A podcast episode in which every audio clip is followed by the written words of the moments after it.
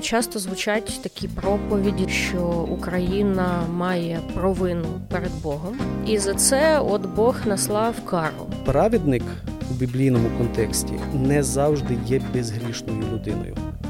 Він є праведником, тому що він слабший. Так як ми є слабшою позицією, давайте будемо називати себе праведниками. Таке буває, що агресор вважає, що причиняючи тобі біль і страждання, він вимагає від тебе визнати, що він тобі кращого бажає, тобто тебе страждання удосконалює. Ситуація, коли для того, щоб навчити нас, українців, любити ворога, треба стати ворогом і творити безчинство. Мир залежить не від нас. Я би хотіла частково посперечатись.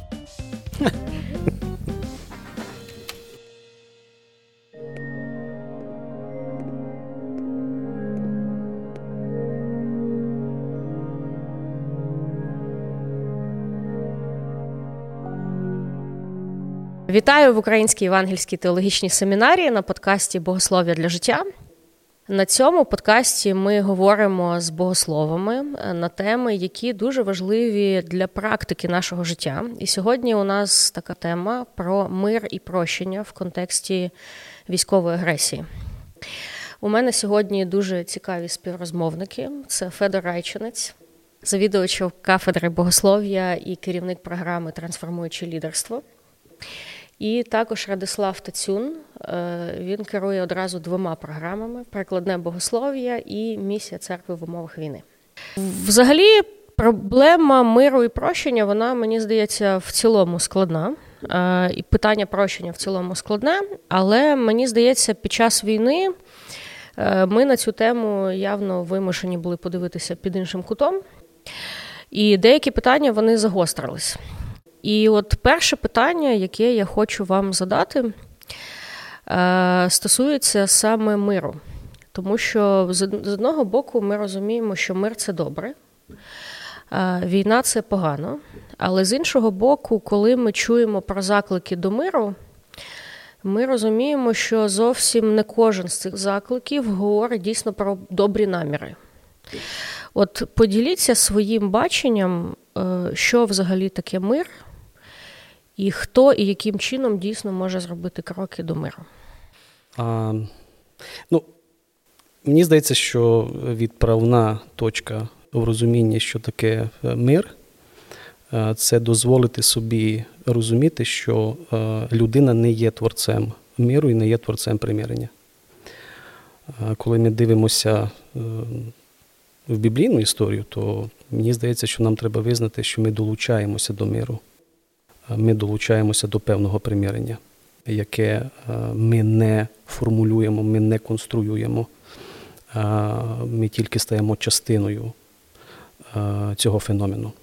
Тому для мене це дуже важливо. Коли ми розуміємо у визначенні, що таке мир, це розуміти те, що ми не є його творцями, ми до нього долучаємося. І це така моя е, насправді відправна точка в цьому питанні. Тому що Зараз е, в період такого технологічного прогресу, е, в період неймовірного розвитку такого поняття, як миротворство або миробудування, е, дуже часто є таке хибне уявлення, що ми можемо сконструювати, ми можемо створити, ми можемо спланувати мир або примирення. Але насправді це дуже оманливо, і взагалі шлях до миру не є лінійним, і в мирі дуже багато непередбачуваних речей, з якими насправді ми не знаємо, що робити. Ну, Я би додав до того, що Радислав щойно сказав. Ще такі декілька моментів, які, е, я думаю, зараз вони і на часі, і актуальні в контексті того, що є певні заклики, особливо серед християн, до миру.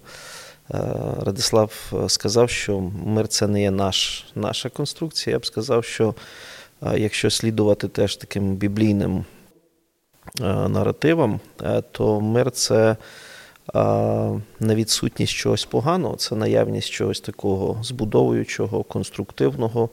І в цьому сенсі, коли в Біблії пророки говорили про відсутність миру, то це не означало, що відбувалася війна або конфлікт, це означало те, що немає справедливості в суспільстві.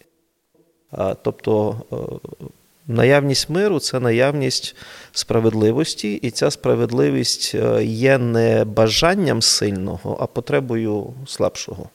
Тобто, якщо потреба слабшого задовільнена, значить це це є мир, це є справедливість. Це перше. Друге, це те, що коли ми говоримо про мир, то дуже важливо розуміти те, що має бути якісь передумови до миру. Тобто сторона, яка є агресором конфлікті, вона не може вимагати мир від слабшої сторони на її умовах. Тобто сильніша сторона має пропонувати потребу слабшого в конфлікті. Тобто вона має задовільнити цю потребу. Тому ось з таких трьох конструкцій мені е, здається, що і десь можна говорити про мир, е, і в контексті війни тут випливає відразу декілька таких е, викликів, які ми, я не впевнений, що наразі можемо задовільнити. Хочу з одного боку підкреслити, да, що ми говоримо про війну не лише в плані повномасштабного вторгнення, яке почалося рік назад. Да, Війна у нас почалась вже 9 років 9 назад. Років. І от коли у нас з'явилася необхідність збройного захисту, я думаю, що дуже багато християн переглянули свої погляди щодо пацифізму, щодо взагалі участі у збройному захисті щодо допомоги військовим і таке інше. Але так чи інакше, все одно у нас певні такі діалоги і якісь такі етичні дилеми ну, ще лунають, відчуваються. І інколи звучить такий заклик: ну, з розряду треба просто перестати стріляти, да, і от буде мир. Або зараз нам, в принципі, ряд країн пропонують якісь там свої сценарії, допомогу щодо того, щоб там відбулись мирні переговори. Е, от, на вашу думку, які можуть бути такі підміни понять в бажанні встановити мир? Да? І яка все ж таки має бути принциповість е, з нашої сторони е, в цьому питанні? Ну, я б сказав так, що все залежить від тривалості війни, е, від ціни, яка вже заплачена, тому що це все впливає на ті можливі уступки або консенсуси, на які ми можемо погодитися. В будь-якому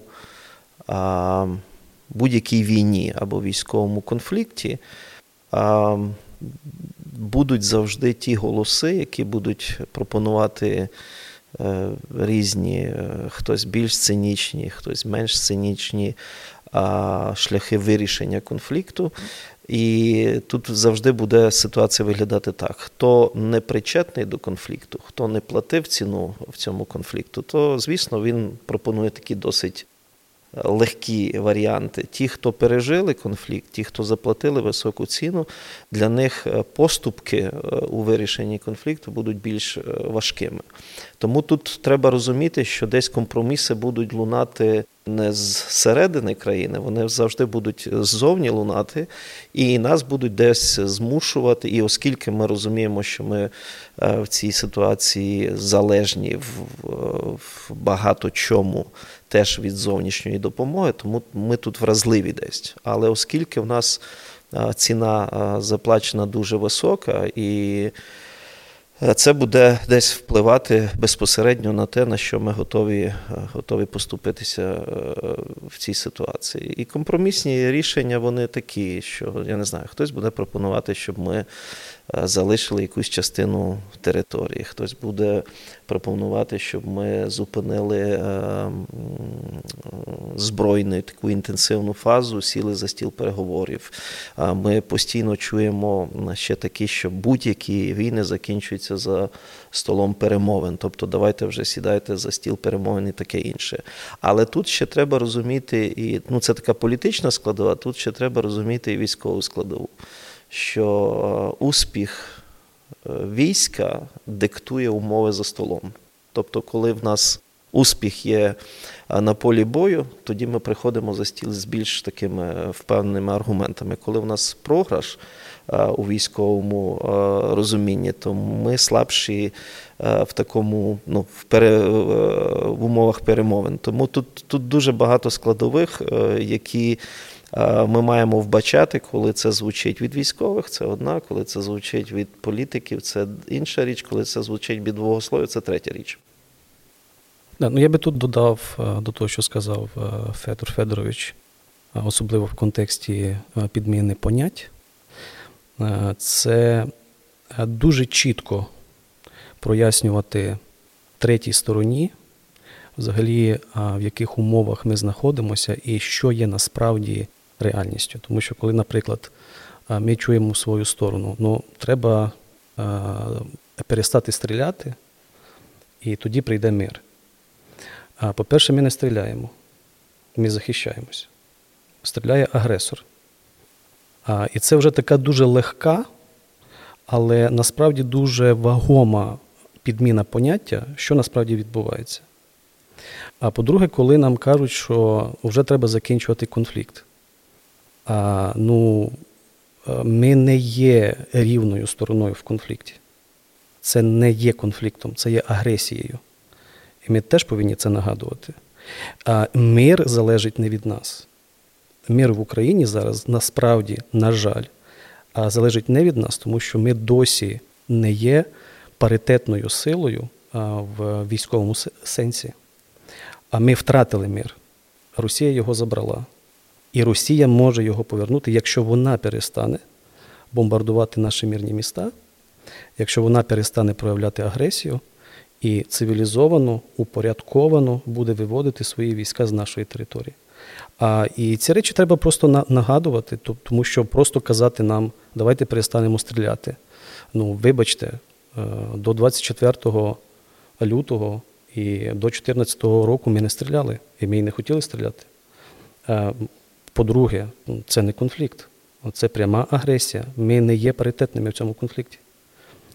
Ну і ще одне таке важливе додати, що ми не є. Е, тут теж підміна понять іде, я б додав до того, що Радислав сказав, що ми не вимагаємо, або є голоси, які не вимагають перестати стріляти від зачинщика конфлікту.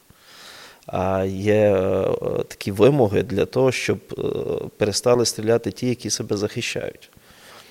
І ну, ця фраза вже давно звучала, мені здається, такі високоповажні політики Європи казали, що якщо Росія перестане стріляти, то закінчиться війна. Якщо Україна перестане себе захищати, ну казали стріляти, да, то зникне Україна. Тобто тут треба теж не плутати зачинщика конфлікту і тих, хто став заручниками цього конфлікту.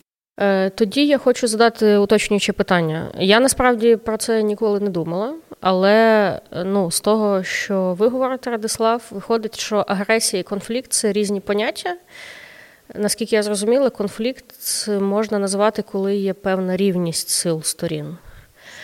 Е, чи тоді, на вашу думку, взагалі це ну наскільки це правильно, взагалі по відношенню до даної військової події використовувати слово конфлікт? Ну, я би не обмежував це поняття е, прям таким чином. Мені здається, тут більше важливо, е, що ми вкладаємо в поняття конфлікт. Я не думаю, що тут треба відмовитися від цього поняття, але все-таки ми мусимо чітко прояснювати, що ми маємо на увазі під цим поняттям. Тому що, наприклад, е, третя сторона дуже часто має на увазі, скажімо, певну паритетність. Тобто у вас конфлікт, у вас свої відносини, давайте це закінчувати. Тут я не погоджуюся з таким визначенням або з таким маркуванням того, що відбувається.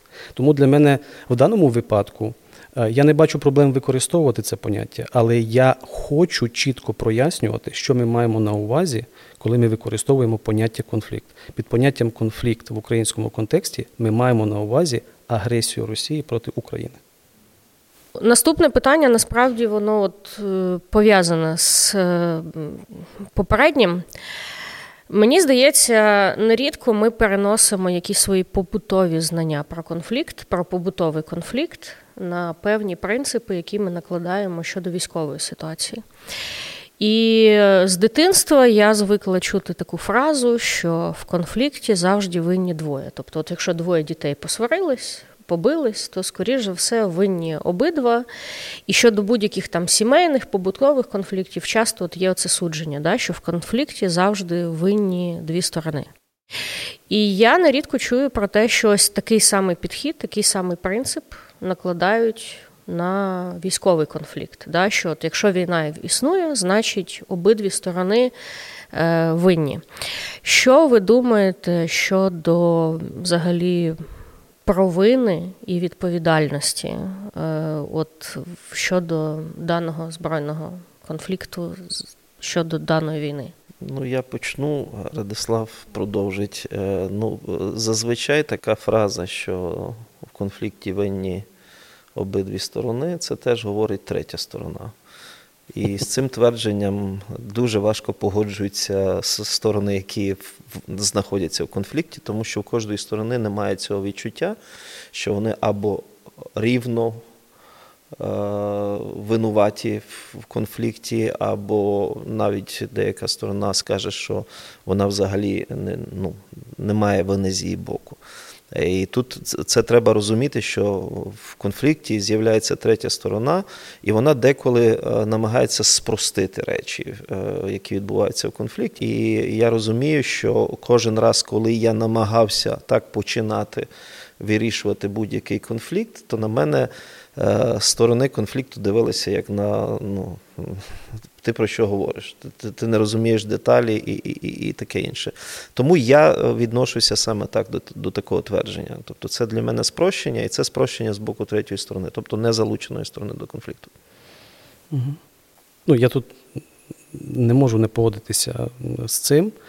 Е, просто єдине, що хотілося б, мабуть, тут додати, коли ми говоримо, що е, в конфлікті винуваті, як правило, обидві сторони то тут треба е, мати, мабуть, на увазі, що в конфлікті завжди є дві сторони або більше. Угу. Стосовно винуватості, рівної винуватості, тут уже виникає дуже багато питань. Я навіть можу допустити, що існують конфлікти. Мені би дуже хотілося сказати, що це якраз ось цей український конфлікт, де в цьому конфлікті двоє, але винуватий тільки один. Але тут все залежить від того, наскільки далеко ми готові йти в історію розуміння цих відносин, і наскільки далеко ми готові черпати аргумент, чому сталося те, що сталося, чому ми знаходимося в тій ситуації, в якій ми знаходимося. А, Тому що, чесно кажучи, ми можемо рухатися від аргумента. Ну, а, Ми винуваті в чому? В тому, що ми втратили декілька шансів перерізати пуповину відносин із Російською Федерацією раз і назавжди розставити свої європейські акценти. Чи винуваті ми в цьому? Можливо. Саме тому зараз маємо те, що ми, ми маємо. Хоча дійсно ми мали шанси певні речі змінити. Але в будь-якому випадку це ніяким чином не виправдовує агресію, яка була зроблена по відношенню до країни, яка взагалі не готувалася і не планувала ні на кого нападати. Тому тут е, історично так, ми маємо свої якісь е, відхилення, які завели нас е, в дану ситуацію. Але в будь-якому випадку це є нерівна вина. Ще важливо, коли ми говоримо про динаміку самого конфлікту, то коли ми припускаємо, да, що ми можемо е, вдаватися в певну історію конфлікту, то тут завжди буде питання інтерпретацій, питання переконань, питання упереджень певних, е, які будуть спливати постійно. І, звісно, як Радислав вже сказав, ми би зараз могли е, всю провину перекласти на попередників тих, які не не мали волі політичної, е, були залежні в чомусь від когось і не робили певних необхідних кроків, як це зробили е, прибалтійські країни і, і, і таке е, інше. Але ну, я думаю, що зараз трошки ще й не час. Коли ми можемо, тому що ми зараз настільки емоційно залучені в те, що відбувається, що мені здається, що зараз будь-які інтерпретації вони будуть більш упередженими, ніж базуватися на переконаннях. Я думаю, що ми повернемося до цих питань. У нас буде ще багато аналізу того, що відбувалося. Ми будемо заглядати в е, історію до е, цього вторгнення, історію до агресії. Ми будемо знаходити там досить переконливі аргументи. Е, не на нашу користь. Да? Але я не думаю, що наразі ми е, ну наразі є на часі про ці речі говорити, тому що трошки е, ну, не та ситуація, щоб про це говорити збалансовано, звішено і так здраво дивитися. Ну я би хотіла частково посперечати, частково можливо просто уточнити угу. якісь от речі. Мені здається, якщо говорити про ну, якщо використовувати метафору там обрізання пуповини, наприклад, то ну, мені здається, це не зовсім е, та метафора, яку варто було використовувати з тої точки зору, тому що це говорить про певне материнство і дочерність. Да? Угу. Але наскільки, ну тут навіть не питання, мабуть, це ж таки ствердження використаю, да, що. Я не вважаю, що це, ну скажімо, релевантно використовувати, тому що російська держава не є материнською нацією да, для України. Е, от е, ну навіть чисто з точки зору історії, хронології, да, там перших задків там про Київ, про Москву і так далі. А друге, мені здається, варто розділити поняття провини і відповідальності. Тому що, якщо говорити, е, коли Україна вирішила розставляти європейські акценти у своєму подальшому е, шляху розвитку, то е, ну, це можна назвати не провиною, а саме відповідальністю. Да? Чи розуміли ми, що буде спротив? Від сусідньої країни так розуміли. Чи взяли ми на себе відповідальність піти складнішим шляхом в цьому плані? Взяли. От, Але ну, і отут, мабуть, оці поняття в відповідальність і провина. Ну, але це не є провиною. Да? Це є відповідальністю, але це не є провиною, тому що однозначно в цьому рішенні немає якогось там чи злочину, чи шкоди іншому, ну, от, і так далі. Ну і насправді, от коли я почула, як оце твердження, що в конфлікті е, завжди двоє я побачила очевидну невірність даного твердження uh в контексті от війни, я зрозуміла, що воно так само і неправильне в контексті побутових конфліктів. Тому що дуже часто є агресор, є потерпілий, і сказати, що в конфлікті винні двоє, це фактично ну, такий собі victim blaming. Так. Або так. знецінення страждань там потерпілого, ну і, і так далі. Е, ну, а от якщо перейти на таку духовну площину, е, ми, в принципі, бачимо в у старому заповіті, наприклад, що часто війни і напад там филистимлян, наприклад, на Ізраїль. Е, озвучуються як що це наслідок певного відступлення Ізраїлю, да? або там Вавилонський полон, це там явна така кара, яка була пророками проголошена за ідолопоклонство. І мені здається, що цей приклад е, часто накладають на дану війну.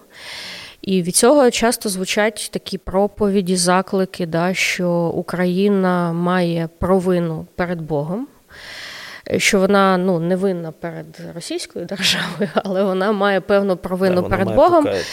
І за це от Бог наслав таку от певну кару. Да? То от взагалі, ну, якщо говорити про війну, про тему страждань, то чи завжди це є наслідком ну, якоїсь провини? І чи наскільки знову ж таки логічним є певний заклик, от покайтеся, тоді війна закінчиться. А, Ну я думаю, що якщо ми уважно читаємо а, старий заповіт, то Є дуже багато таких історій, е, в яких визнається те, що те, що трапилося з Ізраїлем, трапилося тому, що вони відступили від умов завіту. Да?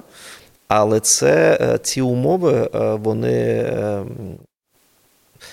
не виключають відповідальність е, імперій за їх е, ну, таке бажання домінувати, панувати, і і деколи імперії вважають, що ну, вони покликані богами або Богом да, покорити якісь народи собі і таке інше. Тому тут, е, тут так, мені здається, що такий найпростіший вимір е, біблійного наративу це бачите прості такі. Ем, причинно-наслідкові да, е, зв'язки, де окей, ну як і Неємія визнає це, що Бог вигнав е, народ Ізраїля в Вавилон, тому що вони відступили від умов завіту але це ніяким чином не звільнює імперію її бажання панувати, е, володарювати, е, захвачувати або вести такі загарбницькі війни е, інших народів і так далі. І є ще третя складова в цьому всьому, що причини були не завжди тільки зсередини в Ізраїлі, вони деколи були зовні, а деколи це була комбінація, а деколи це було просто бажання імперії когось захватити. Тому тут е, я чув, я буквально на днях чув таке твердження, що Україні треба покаятися, тому що ми згрішили, і Бог наслав на нас е, ворога, який нас зараз змушує е, не воювати. Е, не протистояти, не захищати, а нам треба покаятися. Я думаю, що це таке е, ну, певне спрощення біблійного наративу, і може Радислав Іванович додасть ще які, е, якісь моменти. Ну, Буквально декілька моментів. Для, для мене взагалі в даному контексті ключом буде інтерпретація і місце, з якого ми починаємо цю інтерпретацію. Угу. Тому що, ну, наприклад, пані Ольга зараз почала інтерпретувати е, мою, скажімо так, е, мою фразу стосовно пуповини, угу. не питаючи мене, чи я мав це на увазі. Це те ж саме відбувається з біблійної історії. А Ми не питаємо біблійну історію, чи це вона мала на увазі.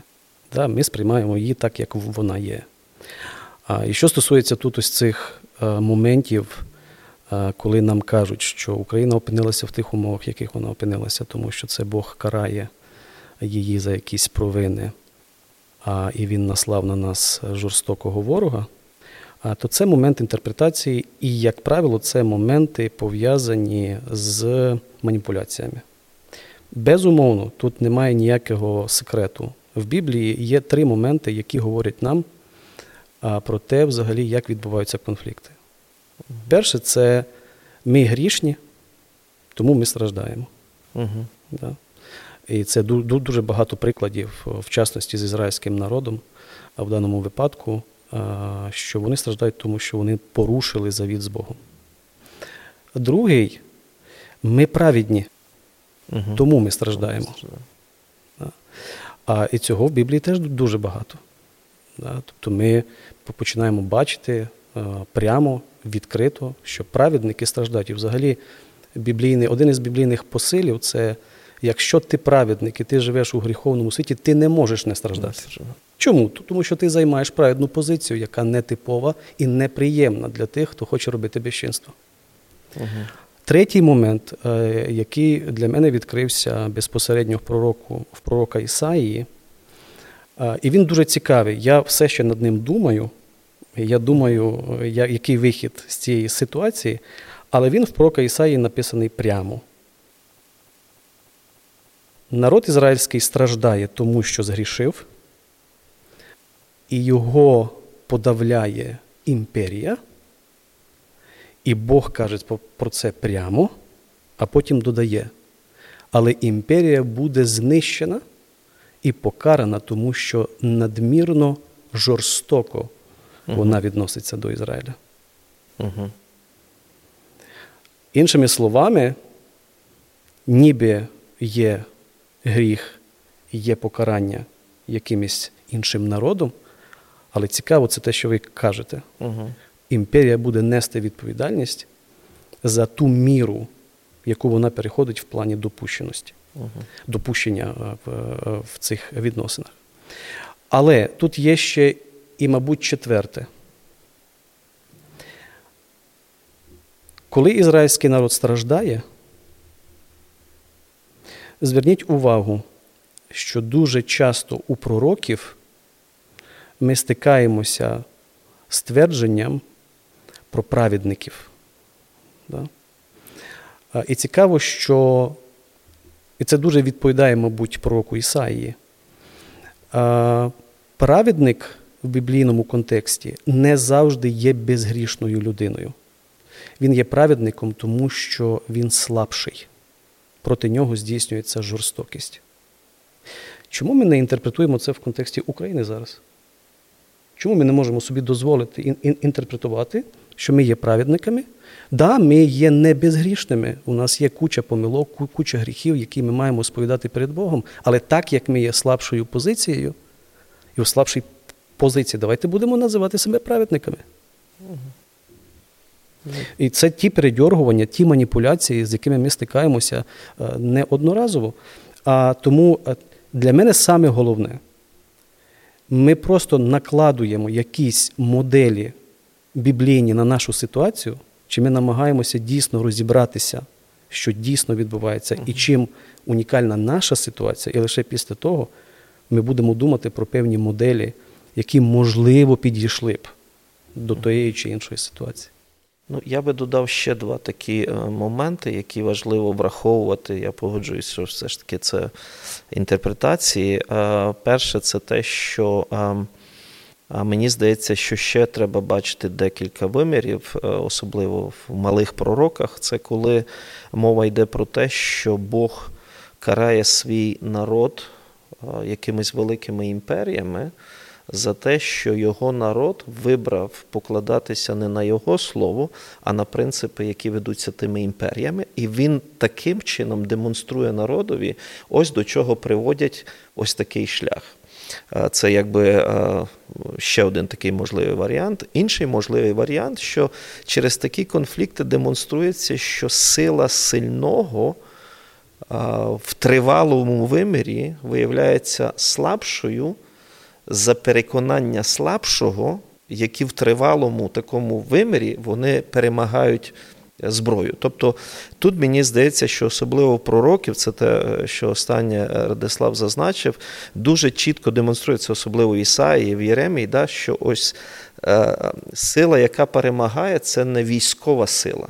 Це не сила зброї, це сила переконань, які базуються на вірі в те, що наша сила не в нашій зброї, а наша сила Господь. Це мені е, подобається, як Авакум каже, що Авакум, коли в своєму ну, маленькій такій книзі е, починає з того, що е, халдеї вважають, що їх сила є їх Богом, а в пісні про надію він каже, але наша сила є Господь. Тобто, ось в цьому покладанні на Господа і слідуванні його якимось ну, його принципам в тривалому часі виграє, ніж покладатися на це. І мені здається, що це ну, ці два виміри теж треба у пророків, на них треба зважати, коли ми тлумачимо. Ну, Я би тут ще буквально останнє е, додав. Е, будь-яке покарання, якщо ми навіть говоримо рамками покарання в біблійній історії, е, воно ніколи не з'являється у формі нанести тобі як це, нанести тобі урон. так? Воно з'являється, будь-яке покарання, воно є заради чогось. Змінити, трансформувати, повернути до статусу кво.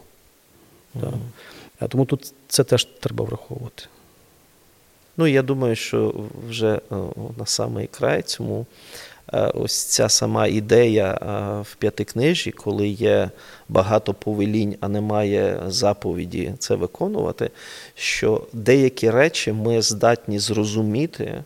Або прояснити для себе лише шляхом досвіду. Тобто, коли ми проходимо певні, е, може, покарання в тому самому числі, в тому самому сенсі, але ці покарання, те, що Радислав казав, вони не ради того, щоб тебе наказати, вони е, ради того, щоб тебе зробити кращою людиною. Ну, думка, яка от мені пройшла буквально щойно, поки я вас слухала, е, наступна, що Я би навіть сприймала оці війни, які в старому заповіті описані, не як покарання, а як от причинно-наслідковий зв'язок, е, що в принципі. Е, військова окупація вона відбулась насправді після того, як відбулась культурна окупація або світоглядна окупація. Да? Тобто, так. коли Ізраїль фактично сам відмовився від своєї національної ідентичності, е, звертаючись до інших богів. Е, то от після цієї культурної окупації відбулася і фізична, як логічне продовження цього. І мені здається, що от якщо так от накладати на сучасність, то ми, в принципі, зараз всі говоримо про те, що в цій війні наша національна ідентичність вона ще ну, підсилюється, да? тобто вона десь очищується, доформовується. І насправді нації формуються через важкі часи. Е, ну і це до слова про не за щось, а для чогось. Е, заради чого. От, ну, якщо чесно, у мене трошки радикальніше, можливо, ставлення до подібних там проповідей, тому що я в цьому бачу навіть не те, що знецінення, а я в цьому бачу насправді такі наративи руського міра. Так. От, Тому що, ну, якщо подивитись просто різні там коментарі під е, якимись публікаціями, де є от там з обстрілів і так далі, або послухати там умовно там проповіді е, священиків Російської православної церкви, то цей наратив звучить, да? там, що Україна в гріху, і от тепер е, Росія це як хірург в руках Бога, і тому ця війна священна, тому мені здається, що цей наратив, що ну там про грішність і, начебто, більшу святість того, хто пішов на священну війну, він ну не те, що спрощення, а ну він такий шкідливий, можна так сказати, дуже сильно. Але тут я ну я не думаю, що це тільки ну це може бути проявом е, таких прибічників е, руського міра. Угу. Але я знаю людей, які щиро за Україну, але мислять так само. Тобто вони ну, вони тримаються ось такого поверхневого біблійного наративу, де ну, ці речі вони нам на поверхності. Для того, щоб зрозуміти логіку за такими речами, ти повинен трошки ну, глибше вивчати і історію, і пророків, і що вони насправді говорили, таке інше. Ну я тут повністю погоджуюсь, тому що мені здається, тут дуже часто йде мова не про те, що людина є прибічником так, руського так, просто, е, світу, е, миру. Та скоріше тут, е, скажімо, таке поверхневе сприйняття реальності може бути використане і може бути інтерпретоване як, скажімо так, прихильність до руського миру. Але насправді ці люди, я теж декількох знаю, ну вони неймовірно щирі в своїх переконаннях. Е, ну я не буду згадувати. Ну можливо, це да. більше про питання от проблеми зла, страждань. Да? Так, Ось таке так, доволі проста схема пояснення, звідки береться і, зло. І, і вона не просто проста, вона, вона працююча. Ну, Для мас вона працює.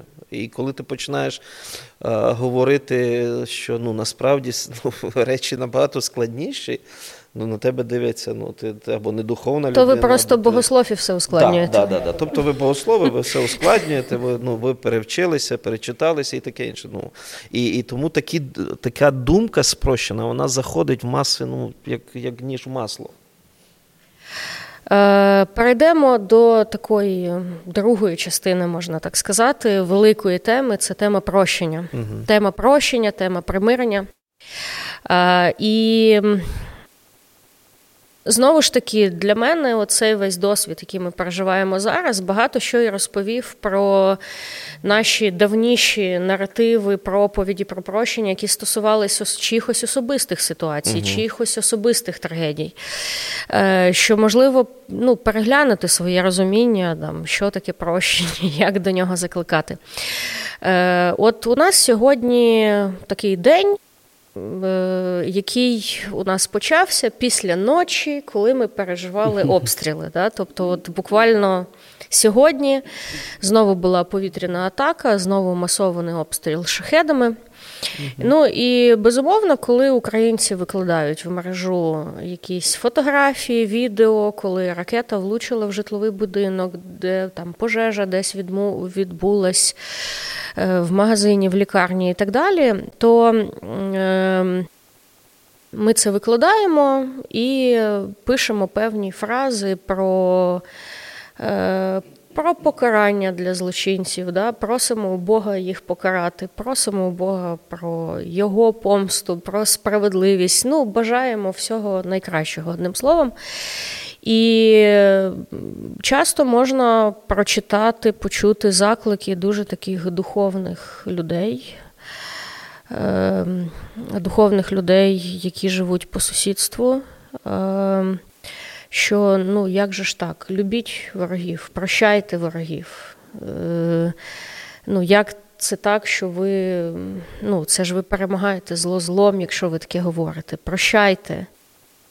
То, от, скажімо так, е, наскільки взагалі заклики до прощення, е, вони Скажімо так, е, чи від кожної вони людини мають звучати, чи в будь-який час вони мають звучати, да? чи все ж таки є якісь от межі е, того, як це правильно робити? Ну, я почну. Я скажу так, що вони мають звучати, але в житті вони звучать не від тих. Тобто заклики до прощення, вони розумні вони мають звучати. Але хотілося, щоб ці заклики звучали від тих, хто в житті пережив щось страшне, а він дійшов в якомусь е, процесі осмислення того, що він пережив, що все ж таки е, простити е, іншу сторону, це перш за все для нього корисно, для нього важливо, а не для іншої сторони, то я б від таких людей хотів чути заклики. Але чогось, коли я чую ці заклики до швидкого такого прощення, я не чую їх від таких людей. Я їх чую від тих людей, які нічого не втратили, які не постраждали від чогось, ну так, суттєво постраждали, да? які не пережили щось або не сплатили ціну велику за щось. І ось ці люди починають говорити про те, що треба простити, а бажано, щоб це відбулося якомога найшвидше. То це не ті люди, від яких би я хотів чути. Тому що будь-яка людина, яка мене закликає до швидкого прощення, для мене це показник того, що просто людина не розуміє, про що вона говорить. Тому я вважаю, відповідаючи на ваше запитання, що ну, я хочу чути про цей заклик, але я б хотів чути в нашій ситуації трошки від інших людей, але інші люди, які це пережили, які прощали в своєму житті, які розуміють, наскільки це непростий, тривалий і деколи надскладний процес, вони до цього поспішно ніколи не будуть закликати. Тому заклик буде. Просто хотілося, щоб він був від інших людей, але ті люди, що це пережили, вони нас не будуть закликати, тому що в них є розуміння самого процесу. Я б так загально описав. Ми зараз можемо йти більш е, детальніше. Да. Ну, Тут хочеться відразу зіронізувати, да, особливо коли йдуть заклики з боку, а, як то кажуть, з-за поребрика, да, коли нас закликають прощати, тому що Христос прощав, любити ворога. Мені це нагадує ситуацію, коли апостол Павел звертається до Галат. От, І звертається він з таким твердженням о нерозумні галати. Uh-huh. Да? А ви думаєте, що для того, щоб стало більше благодаті, вам треба більше грішити? От, І тут мені здається така ж ситуація, коли для того, щоб навчити нас, українців, любити ворога, треба стати ворогом е, от, і і, і, і творити безчинство. А, Але що стосується ось цих закликів, я теж абсолютно погоджуюся. Взагалі закликати до прощення, до миру ну це дуже така благородна справа. А єдине, що хотілося б, щоб ми враховували, коли це відбувається. Це, мабуть, е, ну, такі два моменти, які е, частково Федор Федорович вже озвучив. Перше, це е, своєчасний заклик до прощення. Угу. Це є одне із ключових, коли йде мова про такі складні конфлікти, як зараз ми маємо. Це своєчасність. Тому що насправді я вважаю, що зараз ми знаходимося в ситуації і в тому соціальному контексті, коли ми маємо думати не стільки про заклики до прощення, скільки про інші безпекові питання. Угу. А які насправді, якщо ми за них адекватно турбуємось, то ми прийдемо в свій час до питання прощення. Якщо ми про них не потурбуємось, а то ми до цього питання ніколи і не прийдемо. Ну, наприклад, там безпекове питання. Да? Зараз взагалі на часі закликати до безпекового питання. Зараз взагалі на часі думати, ну, ви вибачте мене про перемогу, а не а не закликати до прощення. А друге, що тут важливо підкреслити для мене, це те, що взагалі прощення це не щось відокремлене від цілісного процесу, від цілісного процесу примирення. Це всього-навсього ланка в цьому процесі. До прощення нам треба буде розібратися з низкою неймовірно важких питань, для того, щоб в кінцевому рахунку ці питання, які передують заклику до прощення, а цей заклик міг бути озвучений. Наприклад, питання встановлення правди, питання історичної пам'яті, питання справедливості питання того ж покаяння.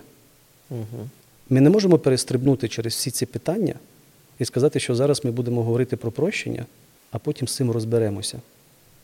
Історія свідчить, що як тільки перестрибують через етапи динаміки конфлікту, це не вирішує конфлікт, це його поглиблює. Тому що в суспільстві залишається неймовірна кількість людей, які опинилися в ситуації, де ніби всі кажуть, що ми простили один одного, а рани не загоєні, а в кінцевому рахунку ми повертаємося на те місце, е, з якого ми починали. Ну, Я додам ще одну таку важливу складу. Я погоджуюсь, що є певний процес, і прощення, воно на певному етапі є складовою такого да, цілісного Е, процесу, але мені здається, що закликати до прощення під час конфлікту е, це алогічно, тому що ми навіть, ми в процесі ще не знаємо, що нам насправді треба простити. Тобто ми ще навіть не усвідомили е, весь обсяг того зла або тієї болі, тих жертв, які нам треба простити. Я, ну, Наприклад, ми ми, коли дізналися про Бучу, да, ми були в шоці. Ми ще стільки всього не дізналися. Тобто, ми навіть наразі не знаємо, скільки нам треба простити. Тому будь-які заклики під час конфлікту до прощення, ну ми. а, Скільки простити? Ми ми навіть не не усвідомлюємо, що насправді нам прийдеться простити на якомусь етапі. Але я думаю, що ми ще далеко до того до того моменту. Так, дякую. Це це, це якраз е, момент встановлення правди. А тому я для себе зробив таку формулу: закликати прощати ворога під час того, як він продовжує звершувати насилля, є не меншим насиллям. Угу. Угу. Да, да. Да, це є це, да, це є ментальне насилля. Давайте трошки поговоримо знову ж таки про поняття, тому що прощення це дуже складне поняття. Мені здається, йому важко дати визначення. Е, Якщо у вас є це визначення, запропонуйте. Е, але ми інколи використовуємо поряд з прощенням ще інші слова різні, наприклад, забути або відпустити, е, відпустити або списати борг або там не карати. да, відмовитись від якихось претензій судових, не карати і так далі. На вашу думку, чим все ж таки є прощення і чим воно не є? Тобто, коли ми говоримо. Що все одно, от рано чи пізно да, настане день, що ми повинні прийти до прощення, Е, які поняття, які явища, скажімо, за цим всім тягнуться в, в, в компанії, а які ні?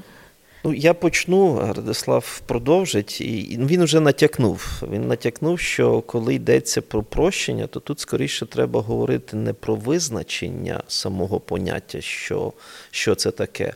А скоріш за все про складові е, цього процесу. Да? Тобто тут ми не кажемо, що прощення це є ось це.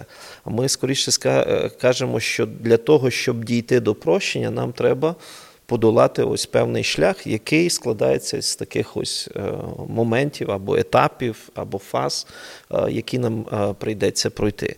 І мені здається, що ну, для мене прощення це 100% не забути. Тому що пам'ять в прощенні відіграє ключову роль. Е, тут скоріше е, е, тут скоріше питання, як і що я пам'ятаю про те, що відбулося насправді, як я реконструюю, тому що якщо я хибно реконструюю саму подію, то пам'ять може мене більше ще. Ну, є таке в психології поняття ретравматизація. Тобто я можу ще раз е, завдяки пам'яті власній проходити е, або травматизувати себе декілька разів. Тому тут дуже важливо, я всім рекомендував. ну, по-перше, прочитати статтю, останню статтю Радислава Івановича, де він досить в деталях говорить про важливість ось цього етапу, е, де пам'ять відіграє певну роль, і він посилається на книгу Мирослава Вольфа е, Кінець пам'яті, да? де він дуже е, детально прописує, що має відбутися з пам'яттю до того, як ми приходимо. Тому, перше, це важливо правильно пам'ятати. Тому що це дуже важливо пам'ятати в нього навіть е, піднаслів книги це як пам'ятати правильно в злому світі, да, або в світі угу. повному насилля. Тобто те, що ми переживемо, досвід, який буде вимагати від нас прощення, або хтось буде від нас очікувати е, прощення, це взагалі навіть не питання. Питання, як ми будемо пам'ятати це. Тому десь е, пам'ять відіграє дуже важливу складову. Далі усвідомлення усвідомлення того, що мені зараз з цим робити. І тут вже є декілька різних таких логічних і алогічних подальших кроків. Я вважаю, що в якихось, давайте я не буду зараз узагальнювати, в якихось випадках одним із можливих кроків це не очікувати, коли агресор буде просити прощення у, у жертви. Тому що агресор навіть деколи не усвідомлює що він насправді причинив жертві. Тут деколи саме жертва словами Я тебе прощаю ініціює саму розмову про прощення. І лише тоді агресор здатний зрозуміти, а що відбулося? Я що щось зробив не так? Ось. І мені здається, що, вибачте, але в нашому ну, теперішньому Знову ми ще не визначилися, як це називати конфлікт чи війна. Да? А, Ось те, що відбувається, у мене деколи запитання: а взагалі агресор усвідомлює, що він робить? Тому що мені здається, що деколи вони дивуються, як це ми не розуміємо, що вони нам кращого бажають. І деколи таке буває, що агресор вважає, що причиняючи тобі біль і страждання, він тебе теж, як ми раніше говорили, це може трошки е, в бік, да? він, він вимагає від тебе визнати, що він тобі кращого бажає, так, але цей шлях лежить через страждання. Тобто тебе страждання удосконалює в цьому сенсі, а він є просто таким е, джерелом джерелом цього страждання. Тому далі це етап того, що ми усвідомлюємо щось, і тут вже питання: ми щось усвідомили, а та сторона ще ні як ми можемо почати діалог про це. Ну і подальше далі йдуть кроки. Я би е, почав з цих кроків, може Радислав Іванович додасть ще деяких, але прощення десь аж потім. Тобто є якісь певні кроки, які передують е, самому процесу. Прощення. Так, я ну, з цим е, і з всім, що ви сказали, тут важко не погодитися стосовно прощення. Все, що я можу додати в цю копілку, е, це ну, для мене прощення. Е, це безумовно, ось це е, глибоке усвідомлення необхідності цієї дії. Це перше, це перш за все. А друге, це спроможність і бажання відмовитися від помсти. Спроможність і бажання відмовитися від помсти, розуміючи, що відмовившись, ти отримаєш більше, ніж втратиш. А, Але в будь-якому випадку е, поняття настільки важке і настільки сплутане з емоціями, угу. що воно ніби ти його е, визначив, а потім стикаєшся з окремою ситуацією. І ти розумієш, що воно тут з'являється зовсім е, в іншому вигляді.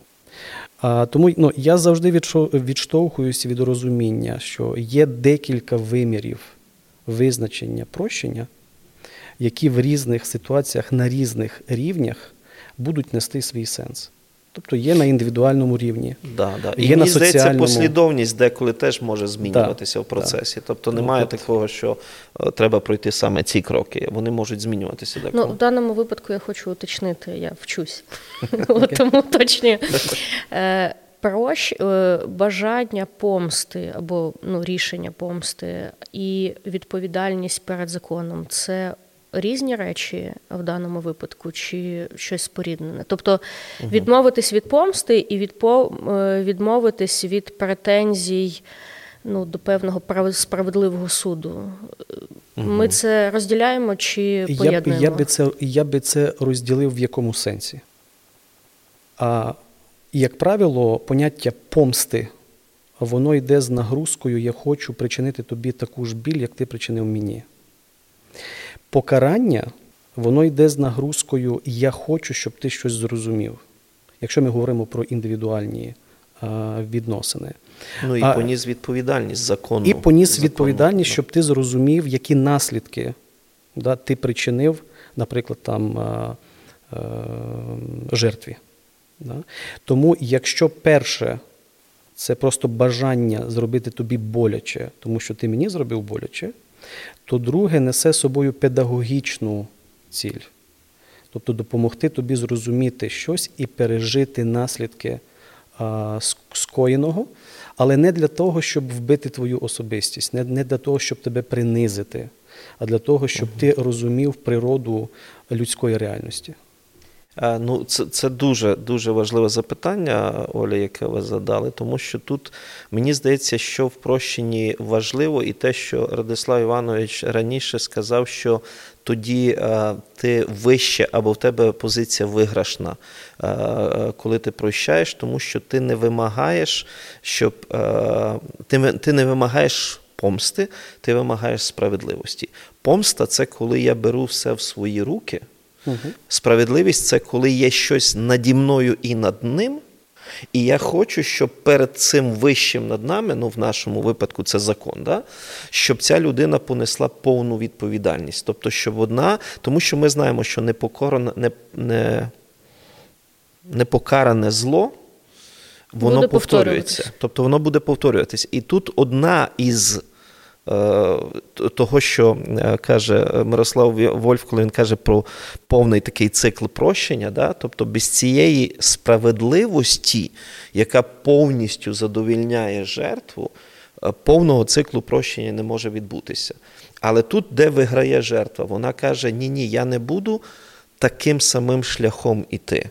Я хочу, щоб ми пішли з тобою більш благороднішим шляхом, і тоді ти щось вивчив, а я отримав, е, ну вибачте, таке егоїстичне, да?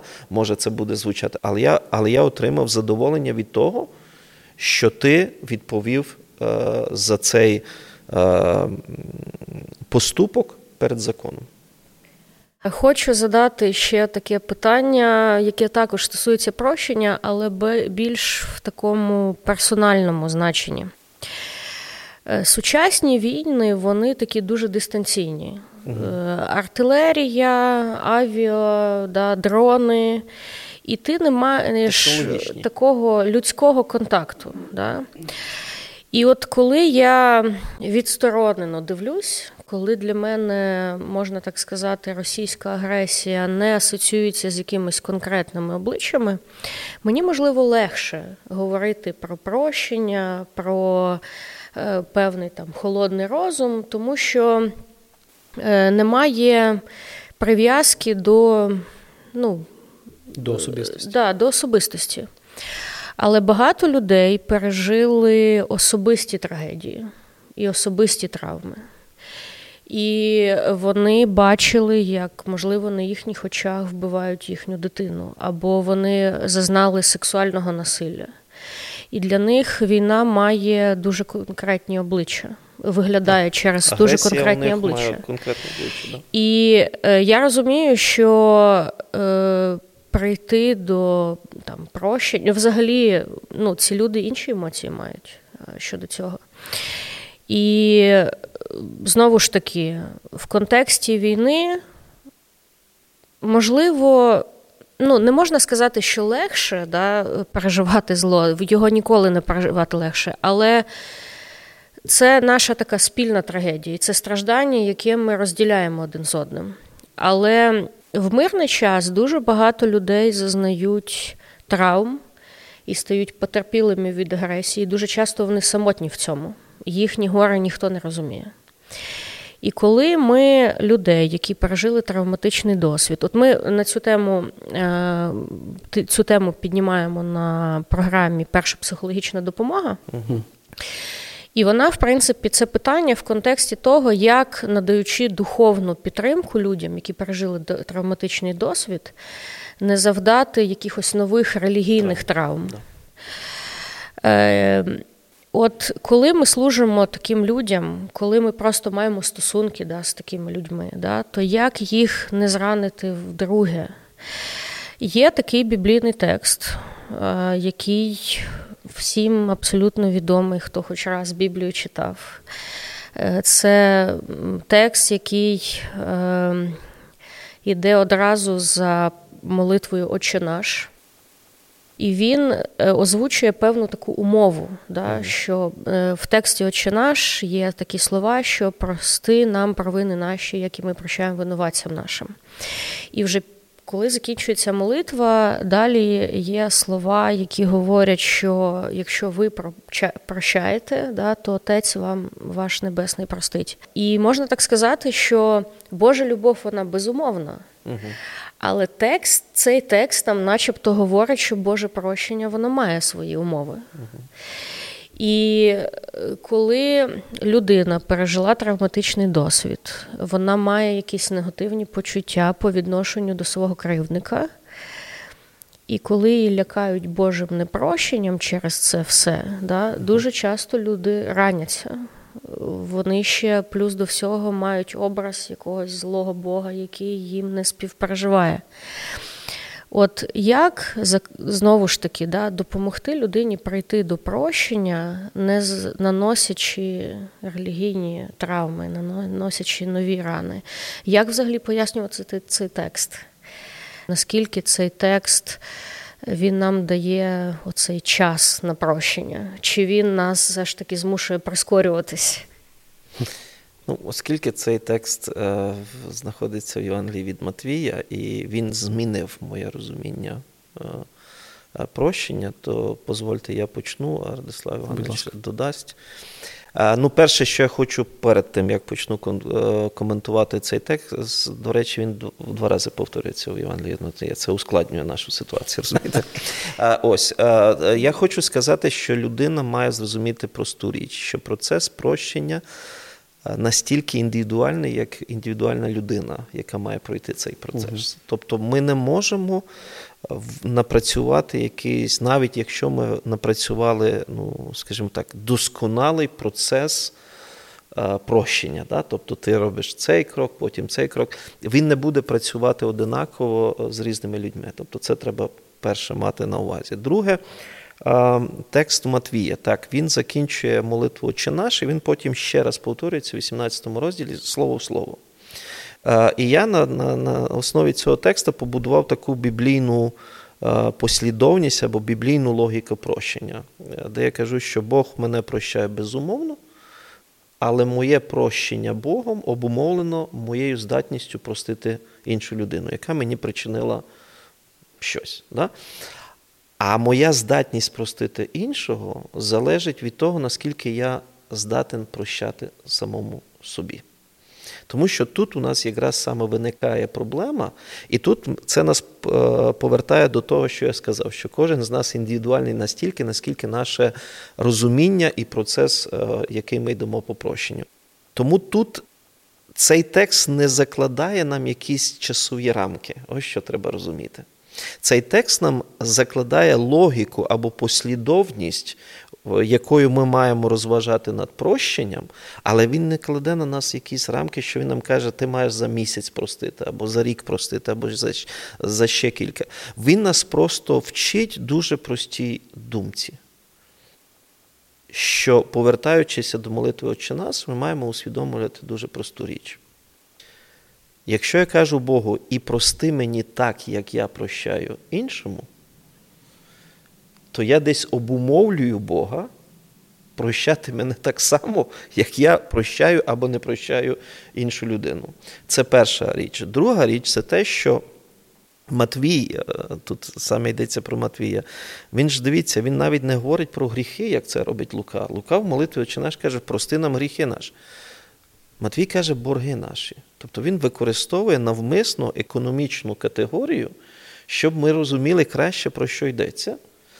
І закінчує він в 18 розділі притчу про немилосердного боржника. Теж притча дуже економічна. Йдеться про те, що ви заборгували кошти. Тому що мені здається, що те, як ми відносимося до матеріальних благ, воно найкращим в найкращий спосіб викриває наші духовні цінності, тобто як я матеріальні е, е, речі розподіляю. Тому тут для мене, е, що стосується цього тексту, логіка дуже, дуже проста. Я прощаю, тому що я прощений, а не я прощаю, тому що від мене хтось вимагає цього прощення. То розуміння є, що я Богом прощений. І тому, що я ним прощений, я, це мене робить здатним простити ще когось.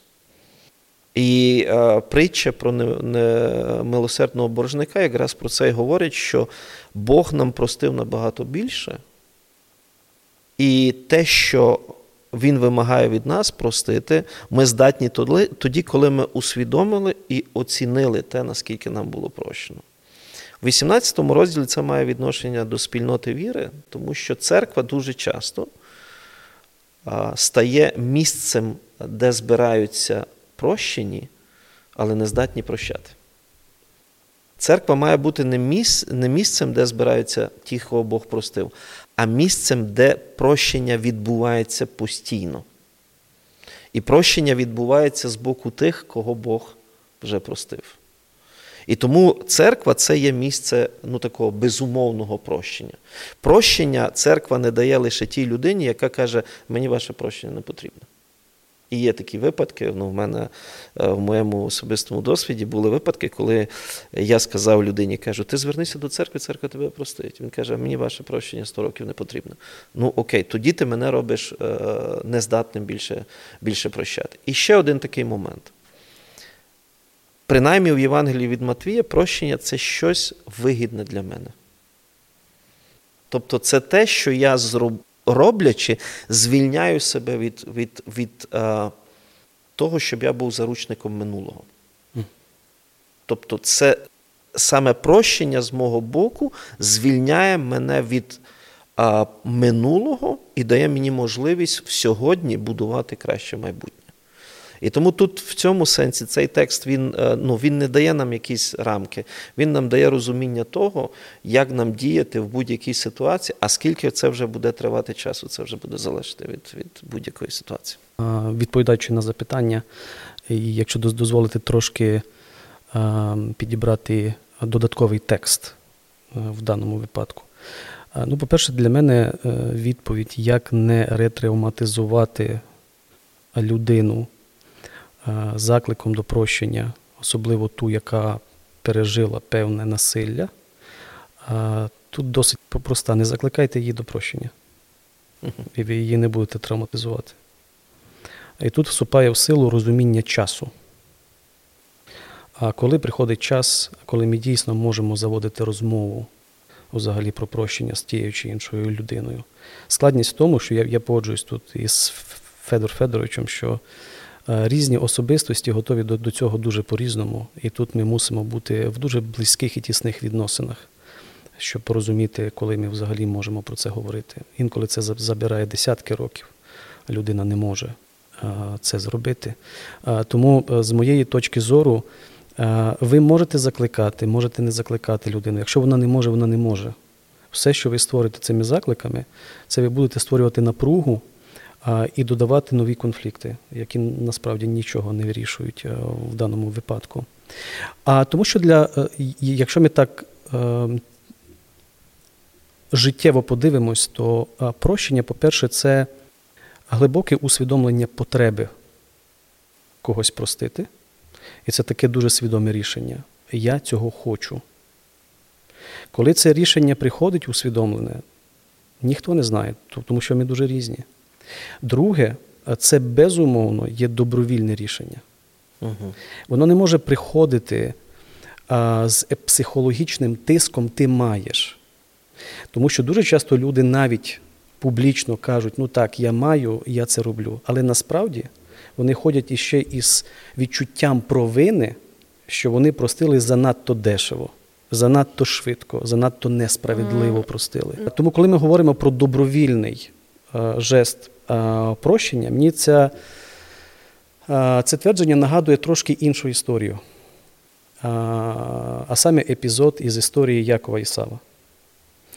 Є один дуже непростий епізод, який пов'язаний з тим, коли Яків йде на зустріч Ісаву, і він відправляє перед собою Е, певну кількість, скажімо так, подарунків.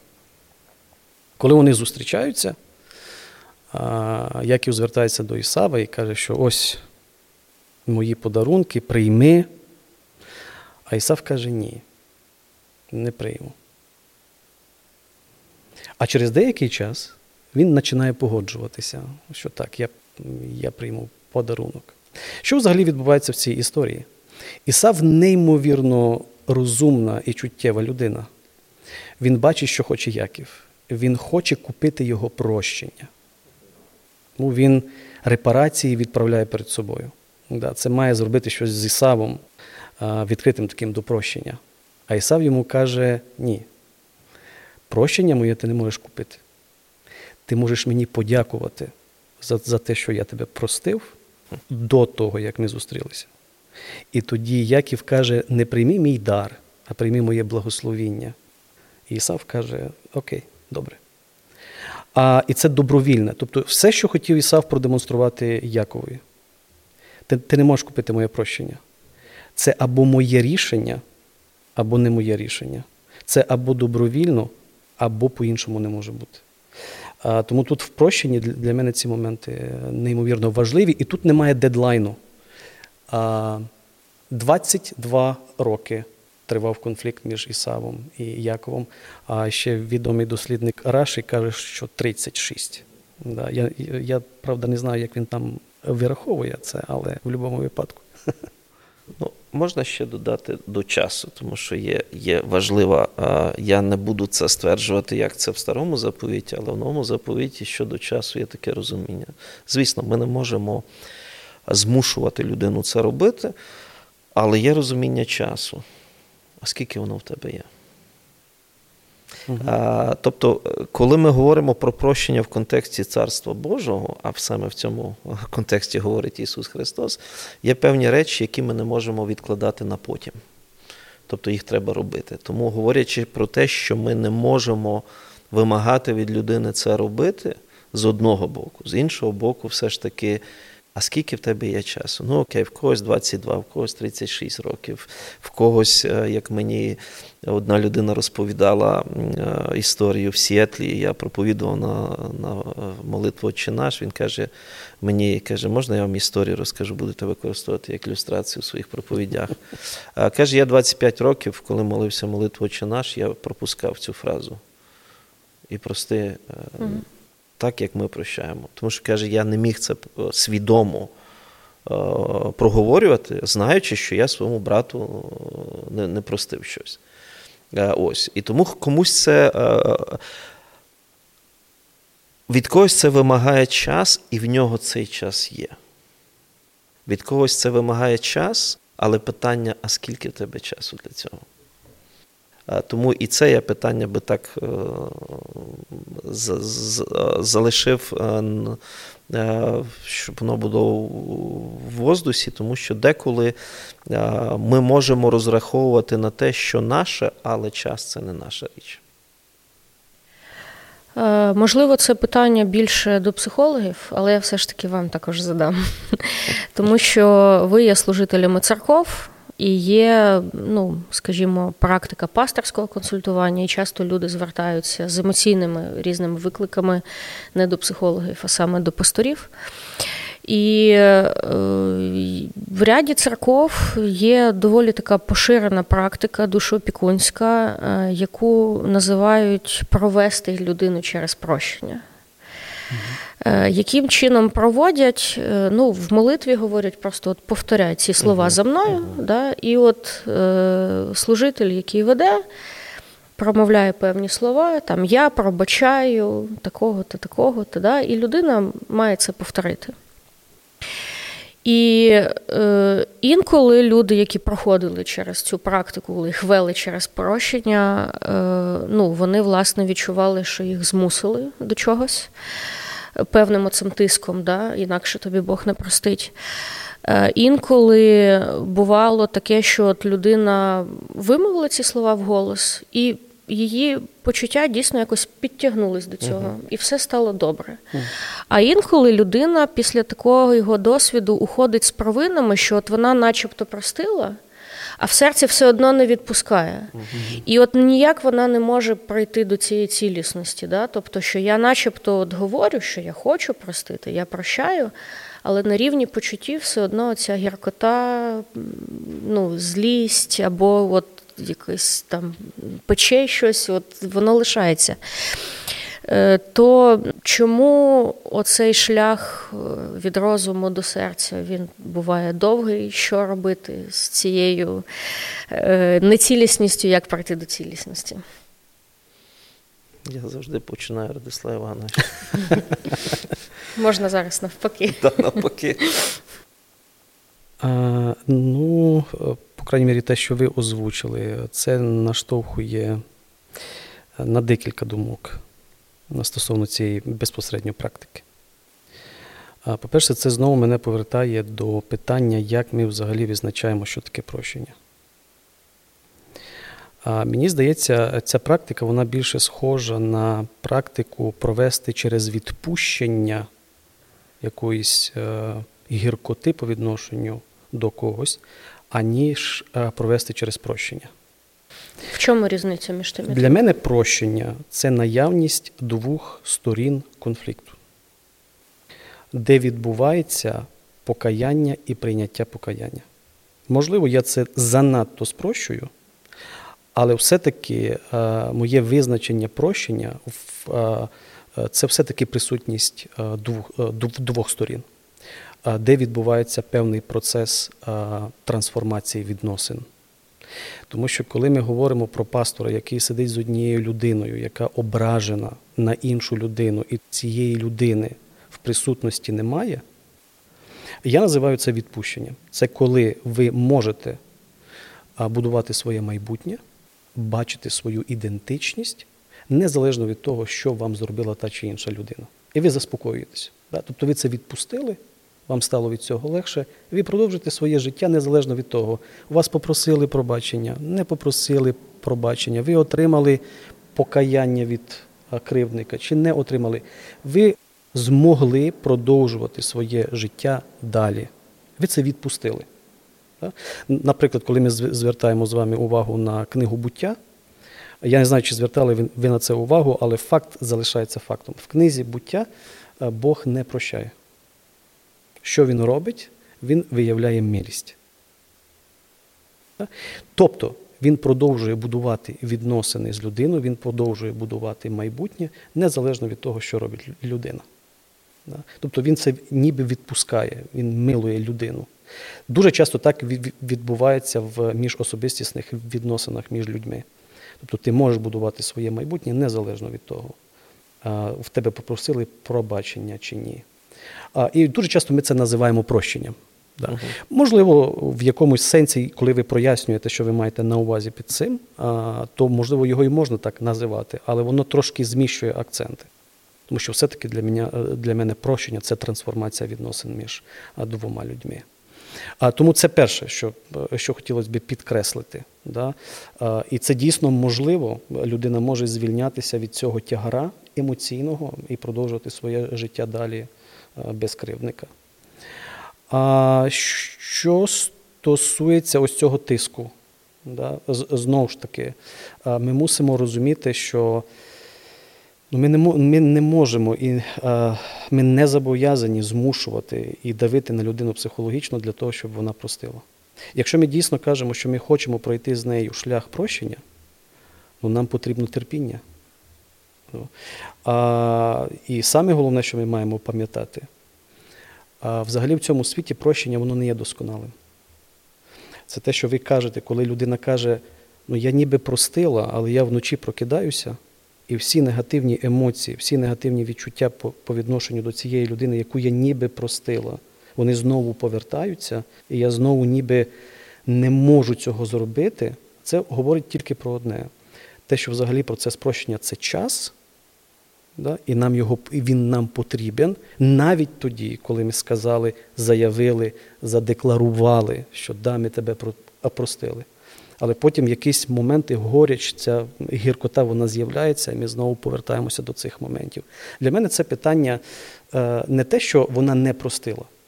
Просто деякі моменти пам'ять відтворює, і ти знову повертаєшся до певних відчуттів. І тут питання часу, мабуть, але як було задано питання, а угу. коли закінчується цей час? І чи є він у нас? І чи є він у нас? Я би трошки е, з іншого боку відповів на це запитання. Тобто є певні практики в церкві, е, які ви не видумали, е, але ви маєте їх виконувати. Да? Тому якщо до мене людина, і в нас е, така практика є. А якщо до мене людина підходить, в мене перше запитання: вона хоче помолитися про прощення, чи вона хоче попросити у Бога мудрості, сили і розуміння, як простити. Тому можна вести через прощення, якщо людина готова простити, і можна вести людину через процес або початок усвідомлення, де людина хоче попросити у Бога мудрості, сил, мужності, може, треба щось зробити для цього.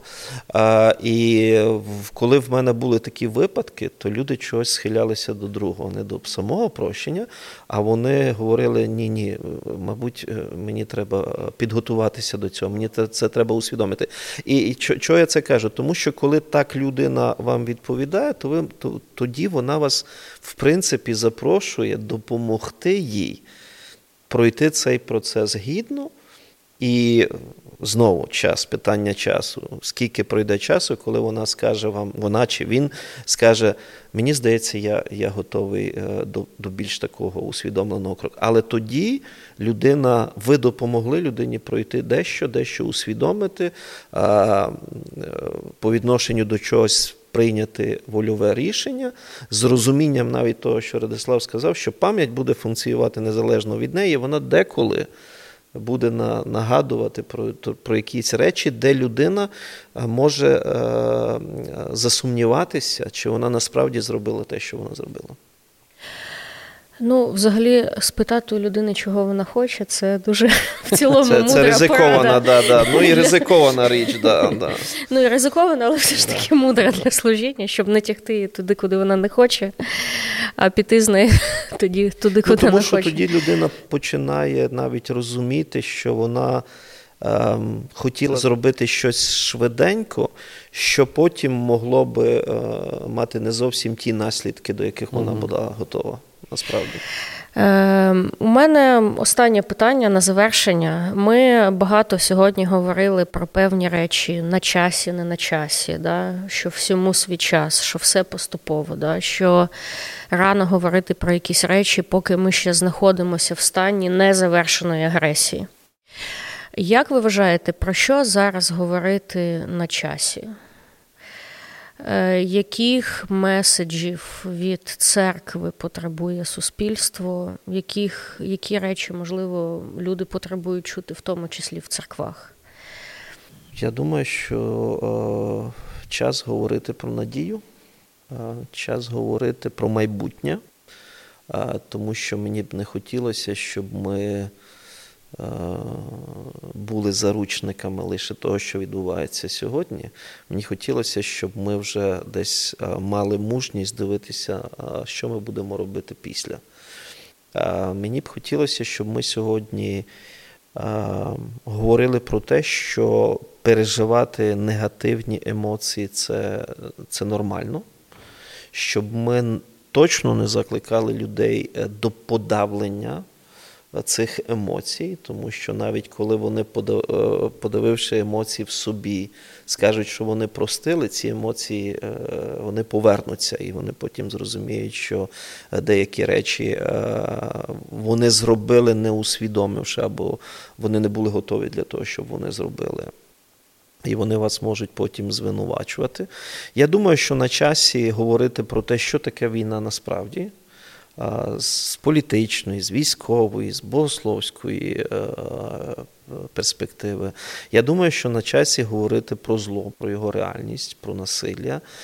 Я думаю, що на часі говорити про ворога і до чого нас Ісус закликає по відношенню до нього. Я думаю, що на часі говорити про мир, миротворчість, але в такому біблійному сенсі, не те, як нам уникати конфліктів, не те, як нам займати якийсь нейтралітет в конфлікті, а на те, як вимагати в гущі самого конфлікту інше ставлення до себе, тобто не втрачати гідності, не втрачати себе, підкреслювати. Так, в війні треба говорити про цінність людського життя, треба говорити про гідність людського життя, треба говорити про добро як би не було, тому що для мене війна це не тільки прояв насилля, зла, не знаю, гвалтування, грабування. Це ще ну, це ще якісь такі потужні свідоцтва про якусь неймовірну людяність, е, любов, героїзм шляхетність, е, доброту людську і таке інше.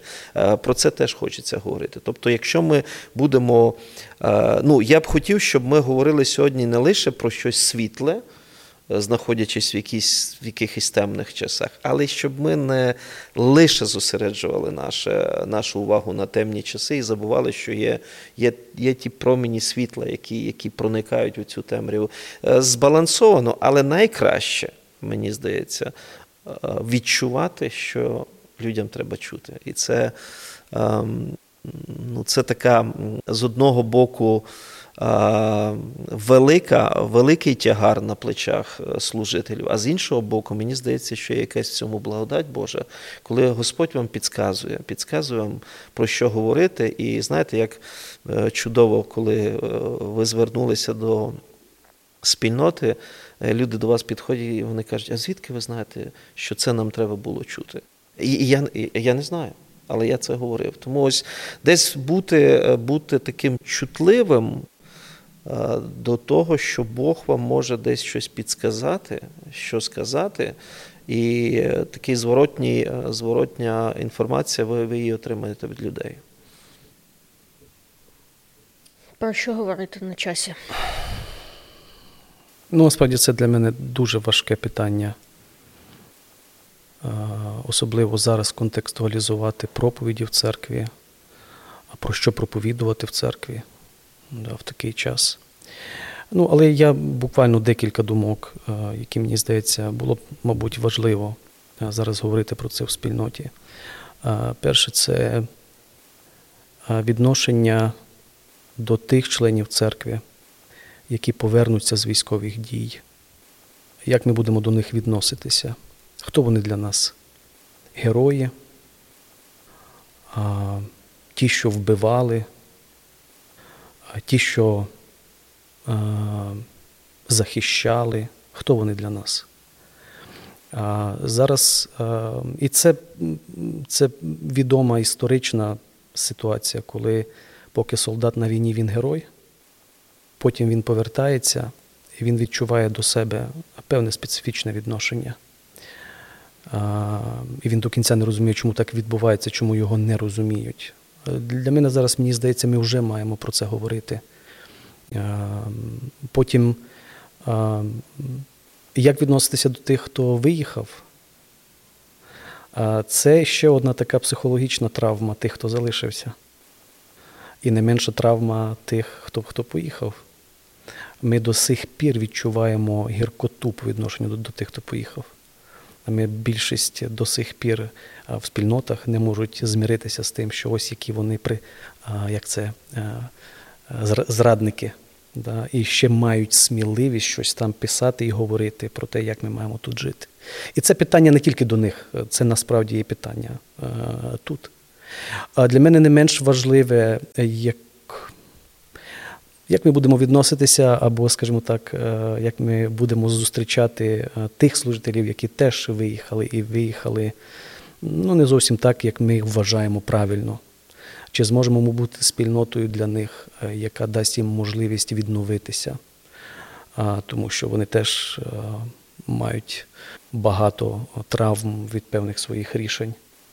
Для мене це це, це важкі питання, які ми сьогодні мусимо собі адресувати, тому що насправді через ці питання ми стаємо більш зріліші, вчимося приймати іншого. Тому що легко прийняти того, хто страждає, а важче прийняти того, хто не пройшов те страждання, яке ми пройшли. От, І ми чомусь вважаємо, що він взагалі нас не розуміє. Можливо, він нас і не розуміє, але чи дозволимо ми йому зрозуміти себе? Да. Тому для мене ці такі гострі питання зараз.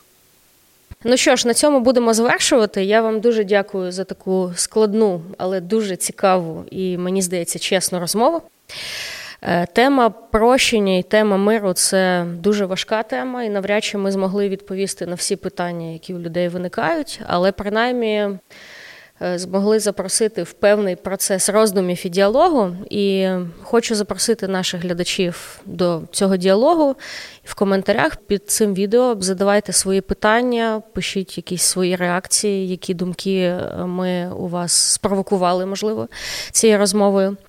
І також хочу анонсувати новий випуск журналу Християнська думка, де ви зможете прочитати ті самі цікаві статті Радислава і Федора, про які ми сьогодні згадували. І запрошуємо вас також на наступний набір програми Місія церкви в умовах війни. Там ми говоримо на тему історичної пам'яті, прощення, примирення ролі церкви в суспільстві під час складних біблійних текстів. Да, складних біблійних текстів, складних історичних питань, проблеми зла і інших питань, які зараз е, ну, на часі, щоб про них думати, говорити, дискутувати і проповідувати в церквах.